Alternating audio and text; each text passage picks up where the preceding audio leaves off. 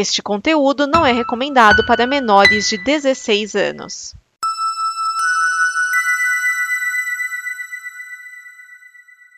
Obrigado por dar play neste programa.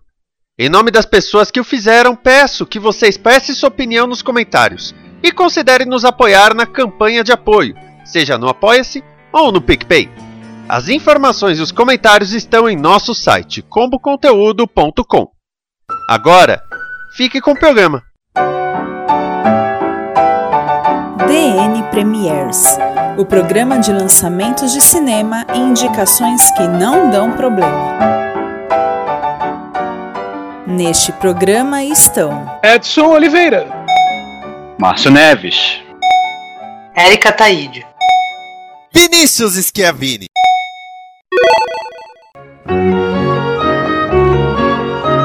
Esse é o DN Premiers, o programa que traz as estreias de cinema até você, sempre com a pesquisa balizada de Edson Oliveira. Olá, crianças. Os comentários afiados de Márcio Neves. Olá, pessoas. E as elucubrações profundas de Érica Taíde. Shazam, carai. E essa semana, no dia 5 de agosto de 2021, nós temos Doutor Gama, o Diabo Branco, Piedade e o Esquadrão Suicida. Bom, começando com o Dr. Gama, a direção é do Jefferson D, não é letra, tá? É D-E. No elenco nós temos César Melo, Pedro Guilherme, Ângelo Fernandes, Zezé Mota. Esse filme aqui é um drama biográfico brasileiro de 2021. Bras- basicamente, esse filme fala da história de Luiz Gama. Eu não sei se vocês estão familiarizados com ele. É, foi rábula e abolicionista. E a, a- história dele é a seguinte: ele nasceu livre, ele nasceu em 1830. Ele nasceu livre. A mãe dele era uma negra alforriada. O pai dele era um português. Que, diga de passagem, ele nunca revelou o nome, meio porque não merecia. A mãe dele, ele nasceu na Bahia. A mãe dele foi pro Rio de Janeiro lutar na, na revolta da Sabinada quando ele tinha 7 anos e nunca mais voltou. Quando ele tinha 10 anos, o pai dele vendeu ele como escravo para pagar dívidas de jogo. E aí, aos 17 anos, né, na, na- casa em que ele estava, isso em São, para São Paulo, porque o pai dele tentou vender ele pro, pro no Rio de Janeiro e não aceitaram porque diziam que escravos baianos tinham o costume de se revoltar. Ele acabou vendendo o menino em, em São Paulo e com 17 anos o- o- ele conseguiu convencer o- os donos dele, vamos dizer assim, na verdade não eram donos, né, porque ele não era um escravo, é, mas conseguiu convencer de que ele não era um escravo, de que ele era livre. E aí ele tentou, ele aprendeu a ler, aprendeu a escrever, tentou entrar na faculdade de Direito, na faculdade de São Francisco, só que não deixaram, evidentemente, porque ele era negro. Ao invés disso, ele estudou, foi autodidata e recebeu uma autorização para exercer, entre aspas, né, a profissão. E aí ele se tornou, n- é, não, já era, lógico, né, evidentemente aboli- abolicionista, só que ele se tornou um, advogado é, especialista em libertar outros escravos, através da lei. O filme está bem feito, tá? É uma coprodução da Globo Filmes, com a Paranoid, e bom, tem muita frase de efeito, tá? Ah, tem muita coisa que bate na cara da gente até hoje ainda. E, bom, embora o filme não tenha sido muito comentado pelo lançamento dele, os monarquistas já foram reclamar porque a, a princesa Isabel não aparece no filme. Ai, que absurdo com a Princesa Isabel! Eles que vão assistir a novela do Celton Mello. Ah, o, é, não, mas tem um detalhe que o, o Luiz Gama ele faleceu em 1882, né? Portanto, cerca de seis anos antes da pro- promulgação da Lei Áurea, né? E é por isso que a Princesa Isabel não tá no filme. Ah, detalhes, detalhes. Ou será que vai ter ele na novela? Agora eu fiquei curioso. A, a novela tá, tá pegando qual, qual período? Antes da, Mil- da abolição. 1856. É. Já deveria. Então, Mas eu tenho a impressão que a novela ela vai ser bem livre, assim, de. de... Chapa branca, você disse? Não, bom, com certeza no, no, no, no quesito do imperador, né? Não vai focar no fato que ele tinha escravos, por exemplo. Mas é, eu tenho a impressão em que ela vai escolher o que ela vai criticar da época, É, porque ela quer traçar, traçar paralelos com o momento atual, né? E ela vai falar de coisas que provavelmente aconteceram, mas não usando pessoas históricas, porque daí elas podem fazer coisas diferentes com as pessoas. olha, se, se seguir a Novo Mundo, porque é dos mesmos autores, né? A Novo Mundo, ela explorou no Dom Pedro I as coisas que todo mundo já sabia dele. Por exemplo, ah, Dom Pedro I era putanheiro. Aí colocaram isso na novela. Agora, tem, tem umas coisas, por exemplo, é, Chai Suede, também conhecido como Robert Chai, é, viajar de, a cavalo do rio até as margens do Ipiranga para encontrar Dom Pedro, para entregar uma carta dizendo que Portugal não ia permitir que ele é, se tornasse independente, aí rola o grito do, do Ipiranga. Ah, mostra ele abaixadinho, agachadinho ali no, na moitinha também.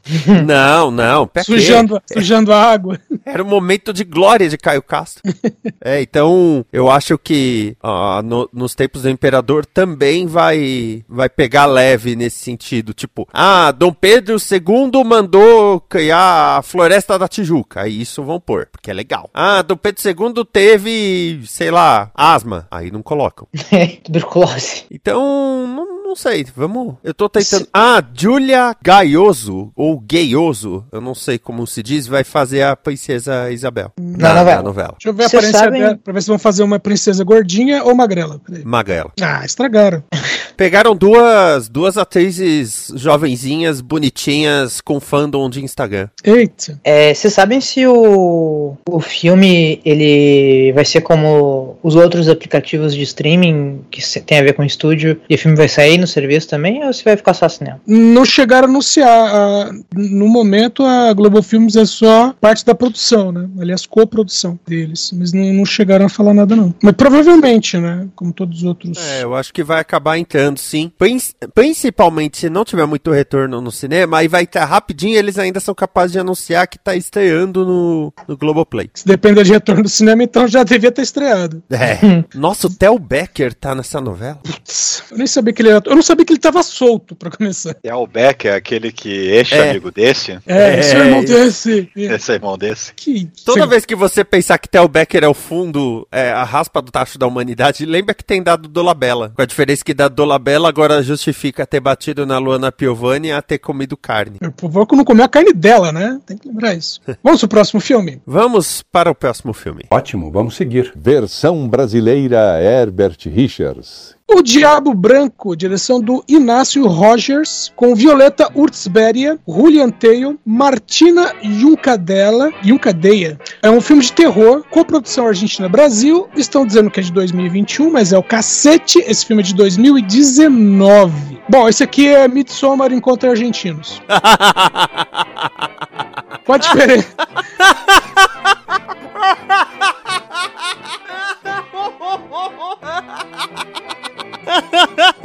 E assim nasceu Coronga.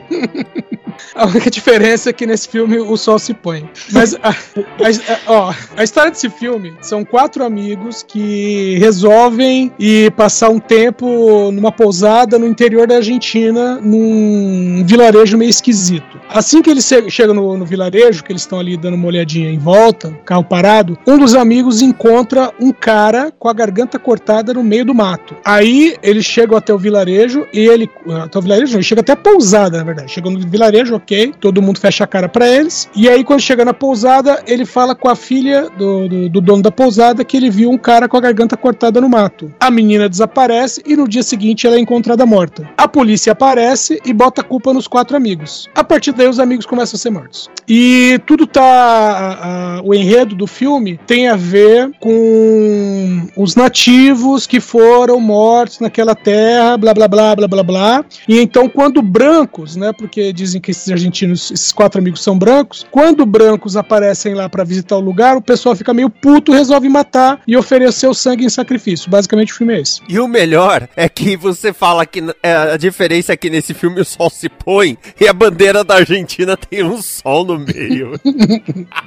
tem nada a ver, mas eu achei engraçado. Mas tem a ver também. Aliás, diga de passagem, Midsommar tinha cenas no escuro, só que cortaram. Não é zoeira.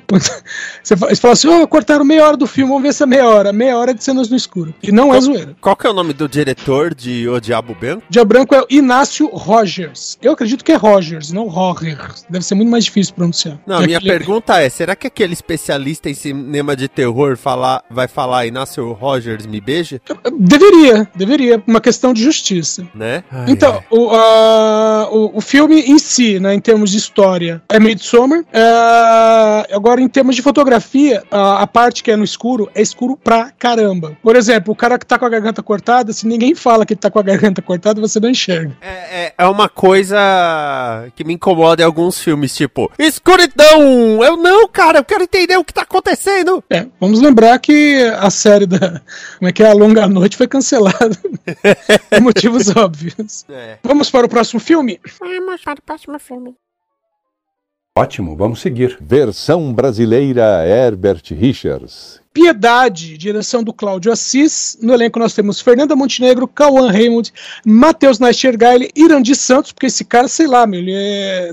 tá grudado com uma câmera, né? Todo filme brasileiro tem ele. Esse filme é um drama brasileiro de 2015, praticamente outro século. Ó, 2015. Em 2015, a Dilma tava no comando. Sim. Quer dizer, mais ou menos. A, a Dilma tava no comando. O, o dólar devia estar uns 3 reais. É, o DN Premier já existia. Sim. A Cinemateca Brasileira ainda existia. Infelizmente, né, teve um incêndio que pegou Sim. aí a Cinemateca na noite dessa nossa gravação. Caramba. E eu lembrei o nome da música que antes da gravação eu tava, tava tentando lembrar com a palavra piedade. É o Blues da Piedade, do Cazuza. Eu sabia Vamos- que tinha piedade no nome. Vamos pedir piedade, Senhor, piedade. Peça gente careta e covarde. Que deve tocar no filme, se bobear. Bom, é, temos de história o que, que é esse filme. Nós temos a cidade de Piedade, que é uma cidade do Nordeste, com detalhe, nunca é dito exatamente em que parte que fica do Nordeste, tá? A gente só sabe o nome da cidade. E aí você tem nessa cidade uma empresa petrolífera chamada Petrogreen, isso mesmo, uma junção da Petrobras com o Greenpeace.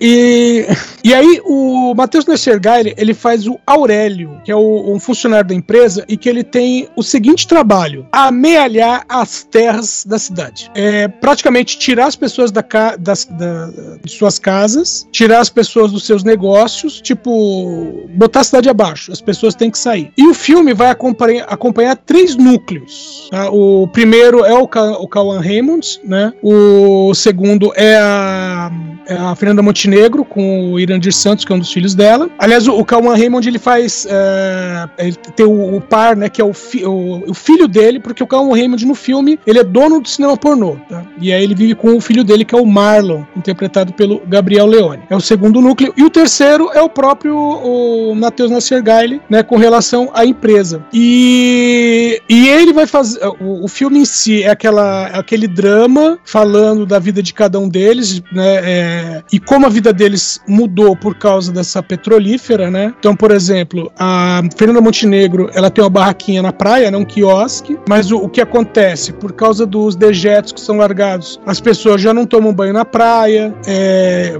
meio que se afastaram, né? Da praia. Tem tubarão na água, eu não sei qual é a relação, mas, né? Tubarão gosta de petróleo, mas não sei. É, então, assim, o- aquele que era o negócio da família, né, tá em baixa. O Cauan Raymond tem problemas porque, ah, ele não conheceu os pais dele e tal, ele, ele, ele tem esse né, pornô e aquilo ali é só o que, só o que existe pra ele, né, ele não tem perspectiva nele, nem o filho. O filho é, é um reacionário que quer botar abaixo a petrolífera. Então, o, o Nasser ele fica, vamos dizer assim, andando entre esses núcleos para convencer da maneira que for para que essas pessoas saiam. Então, se ele tiver que, eh, sei lá, beijar na boca o Cauan Raymond, ele vai fazer isso? Sim, ele faz isso. Se ele tiver que ameaçar a Fernanda Montenegro, ele vai ameaçar. Sabe, se ele eh, tiver que oferecer dinheiro, ele vai oferecer. Ele vai fazer o que for necessário para as pessoas saírem. Só que o, o filme em si é, é o drama de cada, o drama pessoal de cada uma dessas pessoas. E não tem final feliz. É. Bacurau antes de Bacurau? É Bacurau antes de Bacurau. Antes de virar deserto.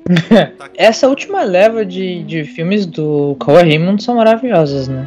Sim, é, ele- tá se tornando um ator mais. Como é que fala? Mais. Não eclético. Um, um ator maduro, eu diria. Ele é o Leonardo DiCaprio brasileiro? Eu acho que o Leonardo DiCaprio não tá no nível de atuação do Cauã Raymond. Não, mas Cal- eu, eu falo num sentido que o- o- os dois eram muito taxados de Ah, é, galanzinhos uhum. e por isso subestimados, até que um dia falaram assim, não, vou, vou fazer filme bom, então eu vou pegar uns projetos foda, uns diretores foda. Sim, né, nessa linha Eu- tem, tem muita Eu acho que eu, que eu vejo a lógica, mas é interessante que o, o DiCaprio foi pra uma direção mais choque, né? E o, o Cauã foi pra uma direção mais artística mesmo, assim, pra se distanciar. Sim. Não sei se vocês concordam. Sim, sim. Não, é verdade, é verdade. Acho que o, o, o Cauã, ele lutou melhor com a ideia de galã. Eu acho que ele consegue usar a favor dele ainda a ideia de galã. Ele não é tipo um ator pós-galã, sabe? Ninguém fala que o Leonardo DiCaprio, ninguém põe o Leonardo DiCaprio na lista de homens mais bonitos de Hollywood ou algo assim, sabe? É, mas algo- o, o, o DiCaprio, é, conta contra ele, ele só andar com modelo jovenzinha, por exemplo. Isso sempre faz as pessoas relacionarem ele à linha de galã, por mais que ele não seja, oh meu Deus, que galã. O Cauã Raymond trabalhou de outra maneira, acredito eu. Então o Cauan Raymond é o Patrick Swayze brasileiro, é isso? Boa, boa. Com quem que ele poderia fazer um Caçadores de Emoções brasileiro? Já fez, já. Cara, eu, eu, eu vou, não vou mentir pra vocês, eu não tenho ideia de quem seja Patrick Swayze. Ghost? Só. Não, então eu ia dizer, só sei que ele fez Ghost.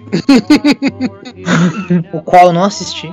Ele fez Ghost, ele fez Dirty Dancing, Ah, Dirty Dancing. Caçador Aí. de emoções. Caçadores de Emoções, que é da Conheço. Catherine Bigelow. No grupo do Feito por Elas, é, rola enquete de ah, qual filme nós vamos fazer em seguida? E aí tinha uma enquete que tinha Mamma Mia. Aí o pessoal começou, ah, Mamma Mia, é musical, não sei o quê. Aí uma turma começou a fazer campanha pelo Caçadores de Emoções. Não, mas tem Patrick Swayze, tem o Keanu Reeves, é da Catherine Bigelow, vencedora do Oscar. Os Red Hot Chili Peppers apanham, só vantagem. ô, ô Vinícius, o Cauan Raymond tem um filme chamado Reza a Lenda. Não sei se você lembra desse filme. Porra, é bom. Esse filme é bom. Esse, Então, aqui, então- esse é aquele filme que ele é um caçador de recompensas?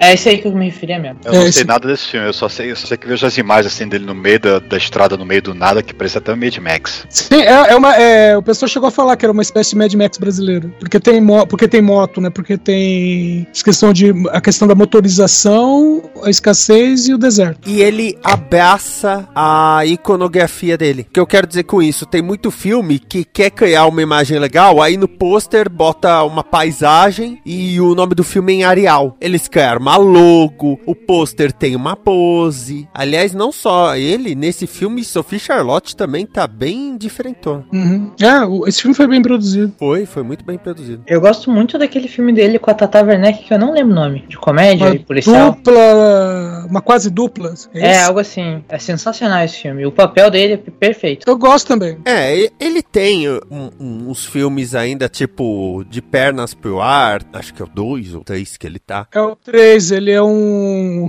Ele faz um personagem de realidade virtual. Mas em compensação, ele tá em alemão. Sim. Ele tá no filme do Tim Maia. Em televisão, ele fez é, Ilha de Ferro, fez Dois Irmãos, fez O Caçador, que era uma bela uma série. Ele fez o filme da Flor de Lis? Fez. Vamos deixar isso quieto? Não.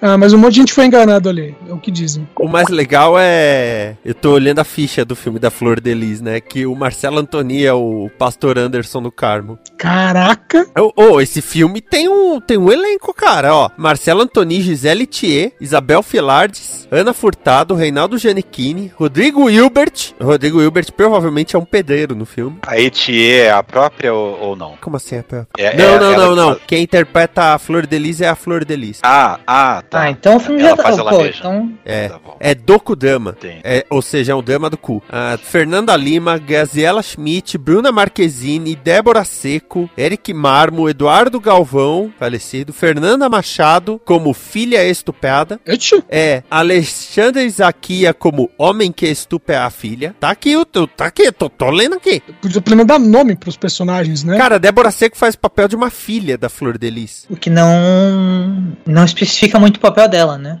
É, em nada, aliás, né? Nossa, Fernanda Machado, fazia tempo que eu não ouvia falar de Fernanda Machado. Ela, ela despontou em outra área por falar de maternidade. Ela vivia falando duas coisas, que queria posar nua e que queria ter filhos. Teve filho. Tá, a Luísa Brunet conseguiu posar nua depois de ter filhos. Vamos ver se ela consegue. Ah, hoje em dia nem tem revista. O pessoal não paga mais. É, quer- tem isso também. É, mercado é outro. Verdade. Agora eu quero ver você falar esse elenco inteiro. Hor, hor, hor, hor, hor. Ótimo, vamos seguir. Versão brasileira Herbert Richards. Próximo filme, nós vamos falar de Esquadrão Suicida, direção do James Gunn, produção americana de 2021. Estamos falando de um filme de ação que também é, Márcio. Tá no mudo. O filme do ano da semana. Olha só, vejam vocês. Será que vai ser? Estão dizendo assim. Por enquanto é. No elenco nós temos Margot Robbins, Idris Elba, Joe Kinnaman, Viola Davis, Jay Courtney, Peter Capaldi, David Dustin McKeon, Daniela Melchior, Michael Hooker, Alice Braga, Pete Davidson, Nathan Fillion, Sean Gunn, Flula Borg, Meli Nan, Steve Agui, Joaquim Cosio, Juan Boto, Storm Reed, Taika Waititi, Joe Strander, sim, o criador do Esquadrão Suicida, Sylvester Stallone, mas nada disso importa porque nós também temos John Cena! And his name is John Cena! Que torna esse filme uma categoria dupla. É, rasgo de história. Eles vão pra Corte Maltese. Pronto. Só que a gente precisa saber. Rasgo de o história. Eles, vão- eles vão pra não Cuba. É, exato. Exato. Eles vão pra não Cuba enfrentar uma estrela. Hum.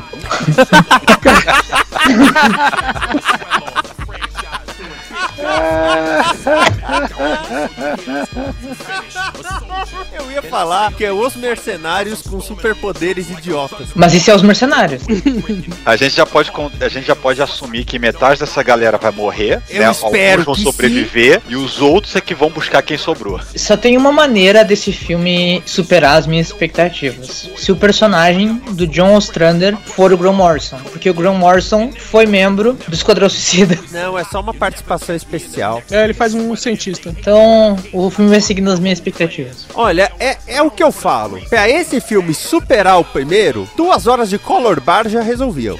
Por motivos como vilã dançarina de lambada, vocês são a minha família e agora eu vou revelar minha verdadeira identidade e o resto do filme. Então, O lá fora, estão falando bem pra caramba desse filme. O no tomatômetro, veja bem, 99% de aprovação nesse momento. lembrando que ele pertence à Warner. Mero detalhe. Mero detalhe, Batman vs Superman ainda tá com 27%. É assim, assim que eu vejo. Que aliás eu acho que subiu muito nos últimos anos. Mas Eu sou Messias, mas não faço milagre. É, é, falaram assim que as primeiras críticas, as primeiras, as primeiras 50 críticas, ele tava com 97% de aprovação porque tinha uma crítica negativa. E aí a, a jornalista que tinha feito essa crítica é, reverteu pra crítica positiva. Ela manteve o que ela tinha dito, o que ela tinha falado mal do filme, mas aí ela viu que isso era positivo. É, é isso mesmo. É, não pra confiar no tomatômetro mesmo. Não, tem que aposentar, tá podre. É. Cara, esse filme vai ser um sucesso. Eu só não sei se ele vai conseguir ser um sucesso suficiente para as pessoas pararem de falar do primeiro. ah, não. Aí você tá querendo demais, né? O próprio David Ayer tá, tá, tá falando aí, ah, esqueça o meu filme e veja esse filme. Tá, tá traduzindo assim, por alto, né, o, o que ele quis dizer. Ah, não. A carta do David Ayer é de cortar os pulsos, assim. Por quê? É, ele escreveu um bagulho de três páginas dizendo que ele não se demite. Tipo, ele não é um cara que, sabe, que quit. Ele não, não, não larga as coisas que ele começa. Ah, e daí ele fala da vida dele. Ele fala ah, que os pais dele cometeram suicídio quando ele tinha quatro anos, no Natal. é, que ele ah, foi usuário de droga. Que é, já viu gente morta. Já segurou nos braços gente morta. Começa a falar um monte de coisa, sabe? Ele passou por várias, várias, várias coisas. É, e que ele nunca ia abrir a boca e dizer que o. o que não é culpa que tipo que mexeram no filme, sabe? Ele, ele não usou essas palavras em momento nenhum, mas o que ele tava dizendo era que ele não ia fazer que Zack Snyder e dizer que o estúdio mexeu na obra dele. Ah, não tô falando isso em demérito ao Zack Snyder, qualquer crítica que eu tenha a ele, eu acho que é válido ele fazer esse- essa reclamação. Mas o Wire disse que ele não é assim, ele é diferente, ele não ia fazer dizer que o estúdio mexeu no filme dele, mas na carta ele estava deixando claro que o estúdio mexeu no filme dele, que o filme dele tinha uma trilha original linda, feita por fulano, que ele dá o nome do cara, não tinha nenhuma música é, pronta, assim, sabe, de música de rádio, como ele chama. Com piada. É, toda música é comprar, comprar, né? Tu paga o cara pra ele fazer a música pra ti. Não, Ah, mas com piada é diferente de encomendada. ah, faz sentido, faz sentido. E ele termina a carta dele deixando claro que alguém fez alguma coisa pro, pro filme dele ser estraçalhado. O filme dele tinha um tinha ritmo, tinha desenvolvimento de personagem, tinha um terceiro ato. ah, o que é uma maneira muito, marav muito linda de- da parte dele de dizer que o filme que saiu não tem um terceiro ato. E que ele deseja toda sorte pro, pro James Gunn, que o filme dele vai ser foda, que ele acha que todo mundo que trabalhou no filme merece respeito, que as pessoas têm que, têm que tipo, ver o filme, ele acha que o filme vai ser bom, que as pessoas têm que ver o filme pelo filme. É, ele deseja toda sorte ao Warner, ele não tem nenhuma mágoa da Warner nem nada assim. É, mas assim como quando ele foi da. é, quando ele foi da Marinha Americana, ele passou 40 dias debaixo do mar dentro de um submarino sem comida. E o que aconteceu lá dentro ele não fala pra ninguém. Ele não ia mais falar com ninguém a respeito do- das gravações do Esquadrão Suicida. Que essa mensagem era a última que ele ia fazer sobre o respeito. Caramba. Nossa É, e- senhora. E isso que ele já chegou a brincar na época que saiu, o, a, saiu o Snyder Cut, ou ia ser o Snyder Sim. Cut, falar de release de Ayer Cut pro, Esquadrão Suicida. Foi, acho que foi mais como piada mesmo, né? Foi, Não foi, teve, não foi, ninguém É. tinha pretensões de levar a sério, não. Mas o problema do, do, do primeiro filme é que é, é a, a montagem, assim, é o que dizem, né? Mas ficou muito claro, evidente que a montagem do filme, o pessoal que fez a montagem do trailer, aquele primeiro trailer, né, lá do, do, do, do Queen, da música do Queen, né, Bohemian Rhapsody, ficou tão, tão, tão sensacional, né, tão chamativo, que o, dizem que os executivos ficaram doidos, não, peraí, a gente tem que pegar esse pessoal aí pra montar o filme, e aí é que o negócio ficou confuso, degringolou, perdeu o ritmo. Tem um documentário bem bom sobre essa história do Esquadrão Suicida. Qual que é? do, do canal no YouTube Folding Ideas, que o cara analisa a história por trás eh, do início do, do filme, do que que saiu, como é que surgiram as. Tipo, ele fala no fim das contas que tem tipo quatro takes de Esquadrão Suicida e que foi exibido nos cinemas o quarto. Mas a É, história. The Art of Editing and Suicide Squad. Isso, esse Tem daí 35 minutos, é maravilhoso. Mas assim, eu não sei todos, mas o Esquadrão Suicida. Você sabe se o James Gunn tem algum Oscar? Opa. Não, ele tem alguns processos que eu saiba. É, porque este filme já vem com dois Oscars, né? Não, porque não tem o Coringa. Não, então, dois Oscars, não tô contando Coringa. Ah, tá, não. A gente já vem com. É que filme é, com o Coringa já garante um. Exatamente. Não, não, não. O que eu tô dizendo é que ele já vem com o Oscar do. Porque ele, entre aspas, é uma sequência, né? Entre aspas. Ah, Ah, ele tem o Oscar do primeiro filme, né? De melhor maquiagem. Que E, e ele tem o Oscar do Peter Capaldi. Capaldão tem um Oscar. Tem. Capaldão tem um Oscar. De direção ainda. Vixe. Direção ou roteiro, não lembro agora. Mas por um, um curta. Ah, ah, tá. Por isso- acho que deve ser por isso que não, não passou pelo meu radar. É, não. E curta que ganha Oscar é curta sobre polvo, né? Então. É, Olha, se ele tem Oscar, não. Mas ele tem dois framboesa. pior roteiro e pior diretor. O Gun É? É. Só falta, só falta me dizerem que é o roteiro do Scooby-Doo. Não. Movie 43. É, não, não tem razão. Putz, tem razão. Meu, é dele? Aquela porcaria? Não, não é, não é. Isso aí é só nome. É dirigido por Steven Brill, Peter Farrelly, Will Graham, Steve Carr, Griffin Dunn, James Duffy, Uhum. Elizabeth Banks, James Gunn, Bob Odenkirk. Dá uma olhada no elenco do filme. Esse é daquela época que dos Nossa senhora! Não, não, isso daí é. Alguma pessoa muito maluca teve a ideia de fazer, tipo, é, um filme que é. Imagina um, um diretor da Globo, assim, esbarrou em 2009 no canal do Porta dos Fundos e pensa: nossa, seria muito da hora fazer um filme com essa pegada. Qual pegada? Essa, toda, sabe? Todos esses vídeos. E daí É, faz são um. sketches. São sketches, tá ligado? Daí o filme inteiro é porra de um sketch, de uma série de sketches. E no final Elizabeth e- Banks, a Só que, Kristen imagina, Bell, só que imagina que filho da puta, tipo, é, é mega amigo de metade de Hollywood. Jared É. Butler, Nossa, Anna Ferris, Richard Gere. Ed Então, Winslet. Tem uma história maravilhosa com o Richard Gere pro- com esse filme, que o Richard Gere era tão amigo do cara que ele não queria dizer não pro cara, sabe? Tipo, ele, Aham. queria- ele ia fazer na amizade, ele não cobrou pra fazer o papel. Meu, e o Só que- sketch dele é um dos É mais. é, é, todos são horríveis, mas o dele é um. é, como é que eu vou dizer? Constrangedor. E daí ele pensou na ma- maneira perfeita de o cara não querer usar ele, né? Ele falou: Ah, não, é que eu tô gravando um filme agora e tem que encaixar na minha agenda. Tá, quando é que termina de gravar esse filme? Ah, daqui a um ano. Tá bom, daqui a um ano a gente segue as gravações do filme, então pra tu poder filmar Richard Gere, não se preocupa. Daí deu um ano, o que que Richard Gere fez? Porra, vou ter que catar um filme pra eu fazer pra não fazer aquela merda. Ele pegou outro filme e falou pro cara: Ó, cara, tô fazendo um filme na roupa, devo fazer. Dele, não, não te preocupa, Richard Gere, eu espero terminar esse filme. E depois da terceira vez que Richard Gere fez isso, ele ele desistiu e, e tá, vou fazer essa merda. Vou enfiar minha mão ali e foda-se. Enfiar a mão é bem o termo. Gente. O, o sketch que ele faz, é, ele é de uma empresa, uma espécie de Apple, que tá lançando um, um iPod que tem o formato. É, é isso, o iBaby, que é o formato de uma mulher e o tamanho real de uma mulher. E aí o produto tá dando um problema porque a ventoinha fica naquela região e os moleques estão perdendo o dedo na ventoinha do aparelho. E aí fala assim: e aí, o que vai fazer? Se tirar, o aparelho vai esquentar. E se manter, o pessoal vai, vai se machucar. O que, que faz? Coloca um arame farpado em volta e um aviso: não toque. Agora, voltando a falar do Esquadrão Suicida, Sim. Pelo amor de Deus. uma, uma coisa muito importante é que no primeiro filme dava pra saber que o Slipknot ia morrer, Ah, porque só- o ator só tinha uma foto de divulgação. Nesse, o James Gunn foi genial. Ele fez até featurette com todos os atores falando sobre seus personagens. Mas dá pra saber qual- a sequência de, de o que acontece quando e você vê quem tá faltando onde. Dá pra Sim. saber. Por isso que não se deve ver trailers. Não, eu já acho o contrário. Deve-se ver trailers pra fazer apostas sobre o que vai, sobre, sobre o que vai ter no filme. Por exemplo, o, o tra- vocês já assistiram Highlander, evidentemente. Não. A- a- nossa, filme de 86. A primeira vez que eu vi o trailer de Highlander, eu pensei que ia ter teletransporte, não viagem no tempo. Por causa dos raios? Por causa dos raios e as locações. Tem uma cena no trailer que, que é ele treinando com o No alto de uma montanha. E você olha assim, meu, não tem como chegar ali, sabe? Claramente é teletransporte. É, Na- menos, na não- época pelo menos fazia- não era Jumper. É, nossa, Jumper. Nossa, Jumper, que isso. Então, assim, o, o que eu gostei é que o James Gunn pegou aqueles personagens completamente idiotas. Tem o Fuinha, né? Temos que dizer que tem o Fuinha no filme. E a melhor coisa é que começa a falar: Ah, ele é um cachorro. Oh, meu Deus, ele é um cachorro. Ele é um lobisomem. Não, não, ele é só um Fuinha. É, ele é praticamente inocente. Pô, ele matou 29 crianças, mas até aí.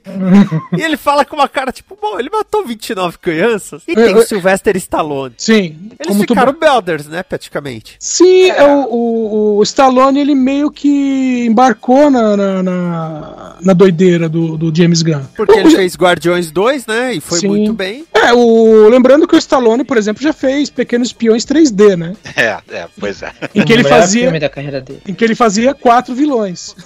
É, tem isso. Mas assim, é, é muito divertido ver os personagens que ele pegou. O, um dos featurettes mais recentes tem o, o cara que tira os braços pra lutar em ação. TDK. É muito incrível. É Não muito incrível. Então, assim, é- é, eu tô esperando diversão desse filme. Sim. Eu, eu, assim, sendo James Gunn, não espero. É o mínimo que eu espero, né? Lembrando que esse filme não tem Ben Affleck, então eu até toparia ir no cinema assisti-lo, mas devido às atuais condições, não. Então é importante lembrar que esse filme está sendo distribuído pela Warner e até esse momento, sendo Warner, então, então vai pro HBO Max também. No Brasil só vai chegar daqui a um mês, o HBO Max. Então vamos considerar que o Torrent está liberado. Eu Sim. não, eu, eu, eu, eu não gasto meu dinheiro com a, com a HBO Max pra piratear as coisas. Eu não gasto meu dinheiro com Ben Affleck. Essa é a minha regra. Essa é a minha grande regra. Tanto que o primeiro filme, o Fernando Tecchio chegou, "Ô, vamos assistir o, o Esquadrão Suicida? Aí eu, não. Aí ele, eu pago. Bem feito. Aí eu, paga? Ele, paga o pipoca também. Tá, agora estamos conversando. e tem a famosa cena que eu soltei um sonoro, quê? No meio da sala de cinema. Quando o inferno lá, o El Diablo, é- é- eu não lembro o nome daquele cara do fogo, ele decide se revelar. Eu acho que eu teria tirado alguma coisa na tela se eu tivesse ainda alguma coisa que chegasse até lá. Mas só tinha o balde de pipoca. Tá vendo? Se você tivesse ido assistir Watchmen, porque quando eu fui assistir tinha um cara que tava com o encadenado do Watchmen atrás de mim e, e comparando o filme com o gibi. Ah, você tá me zoando? Não, não tô zoando. E no momento que, em que teve uma- teve, tiveram explosões em várias cidades e não uma lula gigante, ele gritou absurdo! Eu até pensei que Ah, era o não. Nerdmaster, com o Nerdmaster- que fala que no cinema ele levantou e gritou. Então, teve um, o cara que não levantou, mas gritou, dizendo, absurdo! E eu pensei comigo, eu sabia que alguém ia falar alguma coisa dessa. Ai, meu Deus do céu. Eu já, É. saí, fala, eu já saí falando, oh, eu gostei mais da decisão do filme do que a do- dos quadrinhos. Bem bem mais sensata. É. Faz mais sentido até. Não, eu eu fui assistir o Watchmen com a turma do bar. Até a Lilo Kib tava. E saí gostando muito do filme. Mas muito preocupado porque faltavam 10 minutos pro, fe pro metrô fechar. Caraca. Vocês têm certeza que vocês querem saber sobre a minha história e o Watchmen no cinema? Sim. Então tá bom. Você fez sexo no cinema assistindo Watchmen? Foi isso? Isso- Você vai se arrepender dessa pergunta. É o ritmo de aleluia? Eu fui ver o Watchmen no cinema, né? Sim. Os meus amigos. Sim. E eu não pude, né? Não Porque eu era menor de idade. Ah, tá. Você não pôde ver o filme. No. O filme, o filme era assessoria de 18, né? Era. Yes, era Ou 18. 16, porque se fosse 18 ia ser. Eu não sei agora que a assessoria Não, tem. foi 18, foi 18. Foi 18? Foi 18 anos. Por causa da bilola do Dr. Manhattan. Ah, é, sim, podia. É, até Claro, porque claro seria muito filme, né? sacanagem da sua parte falar que fez sexo durante o Watchmen no cinema, porque todo mundo sabe que é o retorno do rei que serve a isso. No Shopping Rio Sul. Olha, Tô falando aleatoriamente. O Watchmen foi, e foi em 2008, né? Então até ver só lógica. Mas hoje em dia, não parece muito economicamente ergonômico você ir no cinema pra fazer sexo. Um motel parece sair muito mais em conta. E eles não te pagam mais caro só pra tu usar álcool. Tem um ponto aí. É verdade. Assista sem medo. Nós vimos e você deve ver também. Assista Sem Medo é quando cada um de nós indica um filme para você assistir no conforto da sua casa. E agora, eu, como sempre, eu trago dois filmes aqui, né? E, e vou pedir ajuda do- dos meus nobres colegas de gravação para definir. Eu falo de um filme que todo mundo geralmente detesta falar sobre, ou falo de um filme que o Edson não falou. Então, Márcio, Detestam. Érica, Detestam. Edson, para manter a, a democracia. Detestam. Então vamos falar de um filme de 1995 com direção de Kevin Reynolds, produção de Kevin Costner e no elenco nós temos Kevin Costner, Dennis Hopper. Uh. Eu estou falando de Waterworld, o segredo das águas. Quando começou a falar, eu não percebi, mas quando tu repetiu Kevin Costner a segunda vez. Ah, eu Mad lembrei Max desse filme hoje quando foi dito que ele é um mundo invertido de Mad Max. O Mad Max até é bizarro, cara. É, Era a intenção quando eles começaram a fazer o filme. E assim, eu entendo, eu entendo que tem gente que não goste, né? Porque ele é um filme meio amalucado, né, em alguns pontos. Mas eu gosto dele. A ideia é que a calota de gelo polar derreteu completamente, o nível do mar subiu, e aí é, é um novo mundo cheio d'água. E aí, na época, ele foi considerado o filme mais caro já feito na história do cinema, e digamos que não agradou todo mundo. Mas eu gosto dele justamente por essa loucura, por apresentar esse mundo diferente, sabe? Na história, nós acompanhamos o Mariner, que é um navegador solitário, porque o Kevin Costner não consegue se comunicar com outras pessoas, né? Então ele tem que fazer o filme praticamente sozinho. E aí você vê, por exemplo, ilhas de mercadores, né?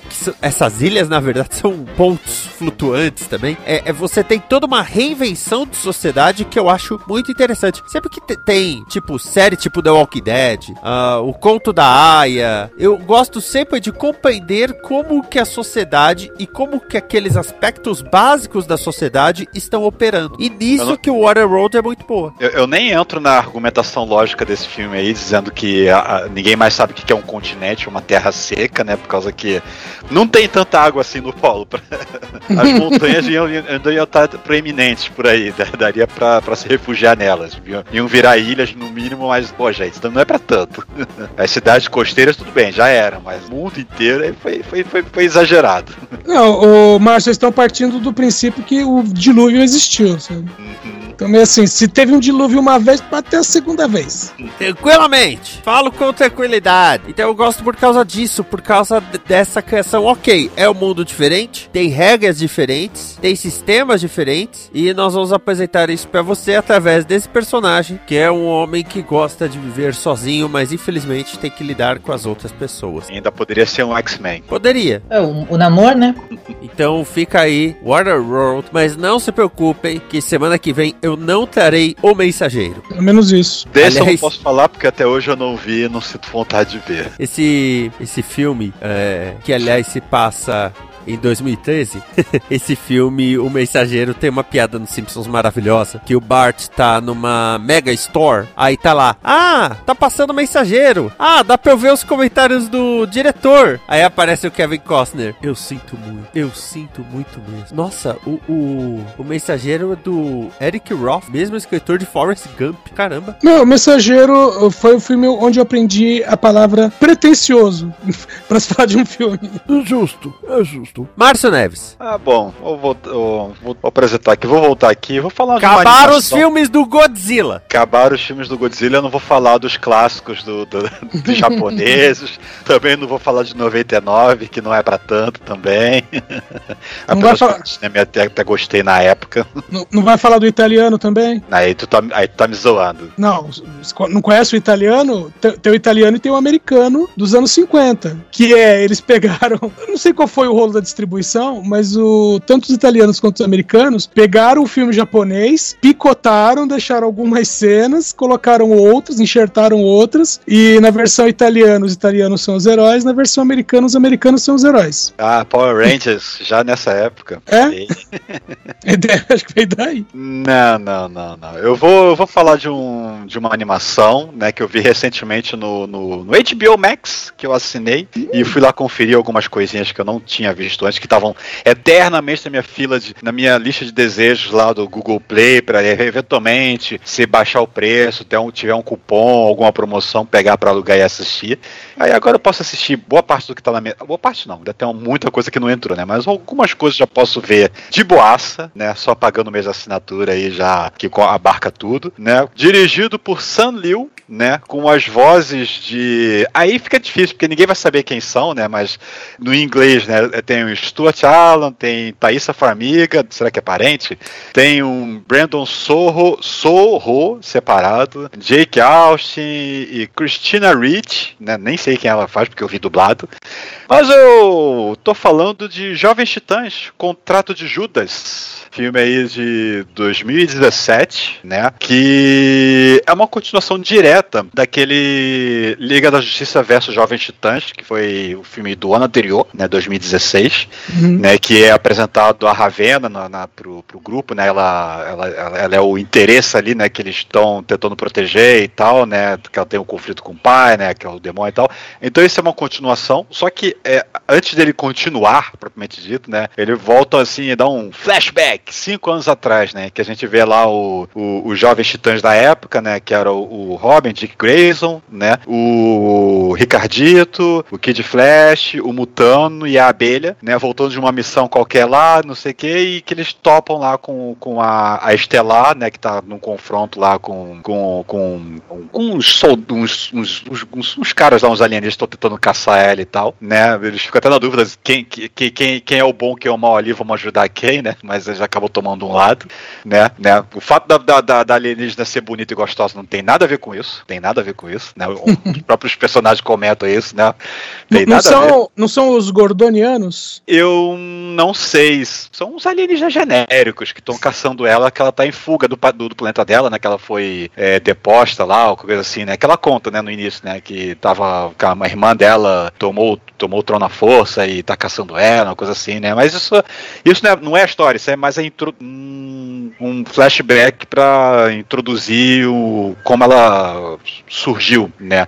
Eu não sei nem por que, eles fizeram isso, por causa que não faz a menor diferença pra história depois, a não ser talvez pra poder mostrar o como o, o, o casal, né, é, se conheceu pela primeira vez, né, por causa que passa-se o tempo no presente, né, a gente tá então agora com os novos, novos titãs, né, com os titãs atuais, né, que é boa parte dos titãs que já tinham aparecido no primeiro filme, né, mas aí a gente tem alguns novos, então, que tem, quem a gente tem lá? A gente tem a Estelar, né, que agora faz, é, é da equipe mesmo, né, é, tá- ele é a líder da equipe, temos o de volta de Dick Grayson já agora asa noturna, né, ele já não é nem da- dos titãs, ele tá trabalhando com os titãs, mas ele não, formalmente ele não é mais um titã, né, nós temos o Damian Wayne, que é o novo Robin, né, nós temos o, a Ravena, que é- foi incorporada à equipe no final do outro filme, o, é, continuando na equipe o Mutano, né, temos o Besouro Azul, na ver- que é a versão mais recente dele, que é o Jaime, né, o, o Jaimito, e a Tara Markov, a Terra, né, uma uma... e quando você vê que tem Terra e, e- e Jovens Titãs, né? Quem já leu os quadrinhos já ima- imagina que, que, que, que tem coisas que vão acontecer aí, né? Mas basicamente conta aí o, a história, né, do deles investigando, né, um culto do irmão sangue, né, que, que tá causando um terror ali, no, no, no- tá, tá ficando muito, é, eles eles eles estão tentando investigar o- o- os, os segredos do, do culto para poder de- derrubar ele, por causa que ele tá ganhando uma popularidade muito perigosa e tudo mais, né? E em, em paralelo nós temos a é, a história, né, do, do, do, do casal aí, né, que tá se juntando para poder morar junto, aquela coisa. E a, a Terra, que a gente tem um, tem, um, tem um mistério em volta dela, né? Que ela é isolada, ela não quer se entrosar com ninguém, apesar de. Ela tá numa equipe, mas ela não quer se, ser amiga de ninguém, não dá bola pra ninguém, não quer se aproximar de ninguém, e as coisas só ficam muito estranhas. Mas eu não vou falar muito pra quem não viu, mas quem leu os quadrinhos já sabe do, que, do porquê de tudo, né? Então não chega a ser uma grande surpresa. É- é- a história geral é basicamente a mesma, apesar de ter detalhes, obviamente, que não tem nada a ver com como foi contado nos quadrinhos, nem como foi contado naquela série dos Titãs, né? do- da Cartoon Network também, né? Que também teve um, um arco lá da Terra lá também. Pedofilia! Mas, é, não vamos entrar Eu nesse tava, eu tava. Cara- tava aguardando pra falar. Que... Meu, Isso sempre me incomodou, Isso- desde os quadrinhos. Isso é muito errado, muito errado, cara. É muito Posso, errado. posso levantar o bastião da crítica rapidinho? Pode. É... Só existe uma versão dessa história que é boa e é a de Justiça Jovem, terceira temporada. Não cheguei lá ainda. É altamente recomendo, não esperava, porque eu já posso falar mais de todas as outras versões, porque elas são sempre a mesma. É, E a Justiça Jovem não tem pedofilia. Então, pontos, pontos altos. É, esse, esse ponto realmente é daquele. Tá. "É, tá bom, né? Mas é como tá nos quadrinhos também. É, enve- né? Envelheceu mal. Envelheceu Não. mal. Não, não, é envelheceu mal, já era ruim no original. Que eu li isso quando eu era adolescente. Eu, eu li na época falei: não, não, não, não, tá errado, cara. Mas enfim, tirando esse detalhe, né? é- É uma história que eu gostei bastante, né? Eu, eu lembro, eu acho que eu não cheguei a ler nas quadrinhos, era uma história que eu, eu conhecia por contarem, entende? Assim, ler resenhas a respeito, já tempos depois e outras coisas contando a história, né?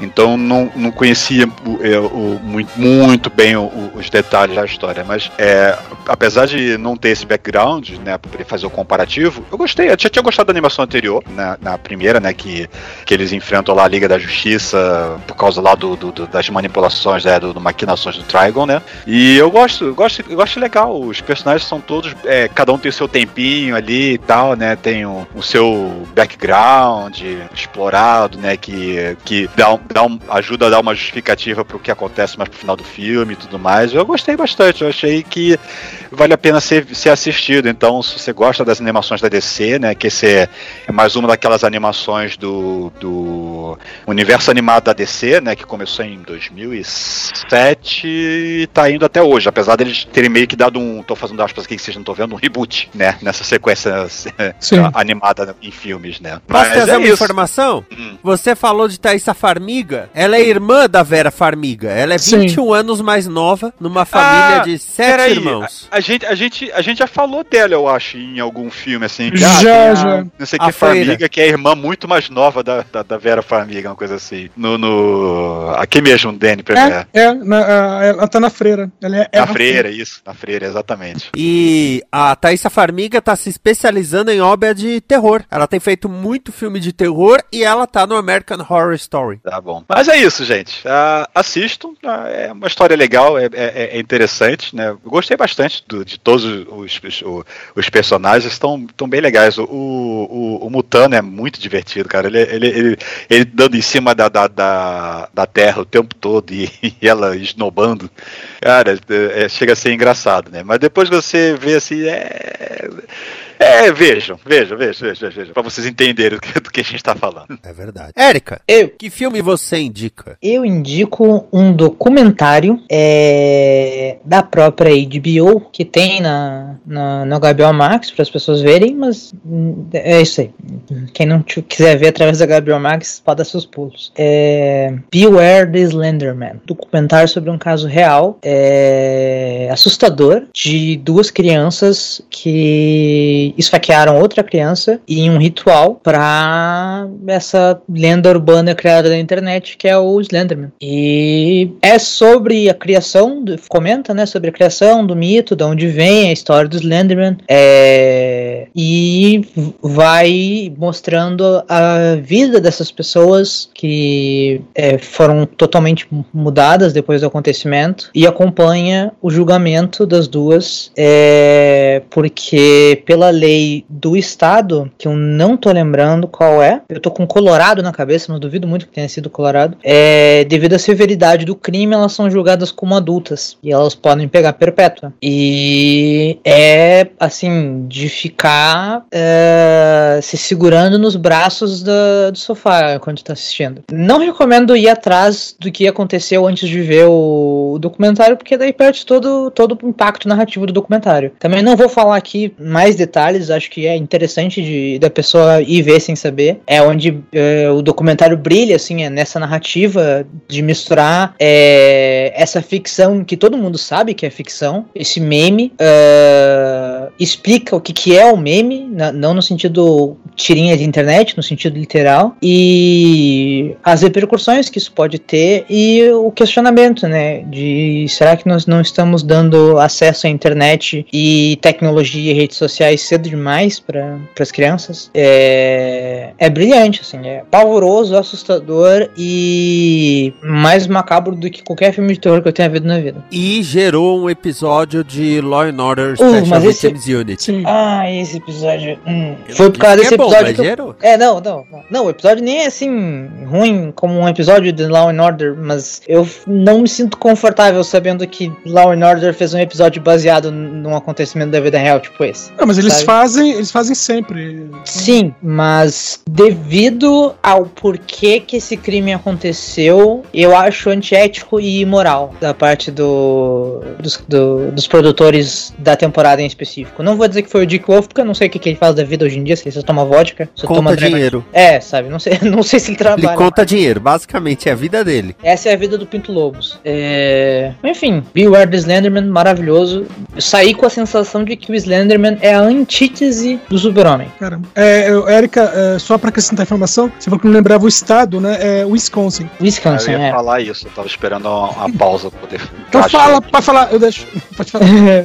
Tem um, um outro Pra ser mais específico, quase foi- assim, né? Pra Opa, ser mais falar. específico, foi no, no, no, no, condado de Waukesha. É, eu quase recomendei um outro documentário, é, igualmente perturbador, mas menos no sentido macabro, mais no sentido. Olhe como é o sistema carcerário americano, é, sistema de justiça, no caso americano, mas ele não tá na, na HBO Max por descuido total, merecia tá. É, e é isso aí, né? Uma recomendação, então tá, tá uma recomendação. Edson Oliveira. Não, eu vou trazer um filme de 2001, 2001, desculpa, 2021, um filme até recente. É, um filme de. É, vou dizer que é suspense, suspense inglês. Primeiro trabalho da diretora Prano Bailey Bond.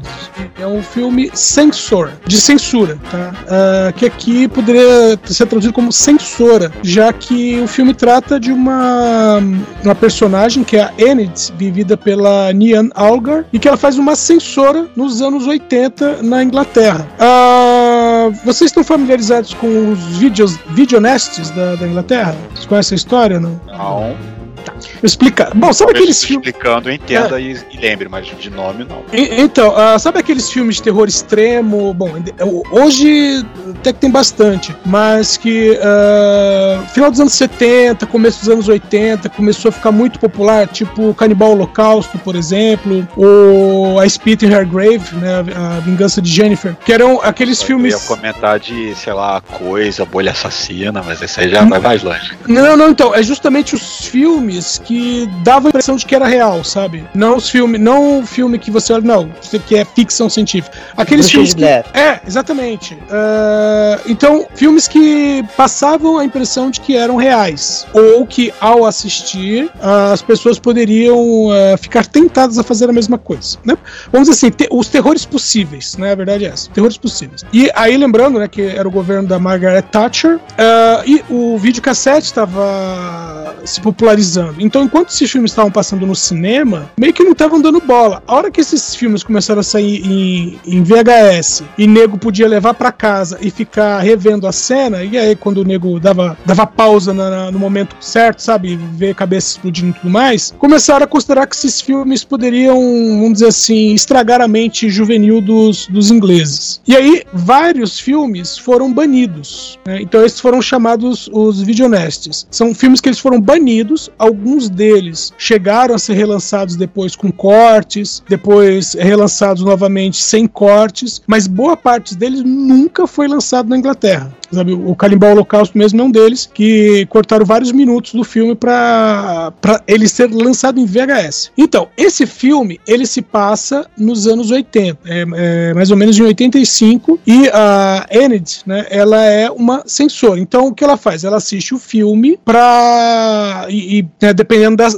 pelas cenas que tem no filme, ela fala assim, ó, não, corta isso aqui, e aí pode passar para 15 anos. Olha, vamos botar esse filme aqui, esse filme tá muito violento, nós vamos colocar para 18 anos, né? E seja o que Deus quiser. E só que essa Enid, ela tem um passado que é o seguinte: ela tinha uma irmã e quando elas eram crianças, elas estavam brincando na floresta e essa irmã desapareceu, né? Hoje bem mais velha, é, ela, ela te- tem isso na cabeça porque como ela estava cuidando da irmã, ela considera que ela é a culpada. E aí justamente o quando o filme começa, os pais dela é, vão assinar um, um vamos dizer assim, um termo de óbito para declarar a filha legalmente morta. Só que a Enid, de novo, como eu falei, ela, é ela se sente culpada e ela quer porque quer é, acreditar que a irmã tá viva, né? Então é, dá a entender no filme que várias vezes ela encontrou alguém, ouviu uma foto em algum lugar e tinha certeza de que era a irmã. Bom, o filme começa na história, começa meio lento, até que a Enid ela tá olhando um filme específico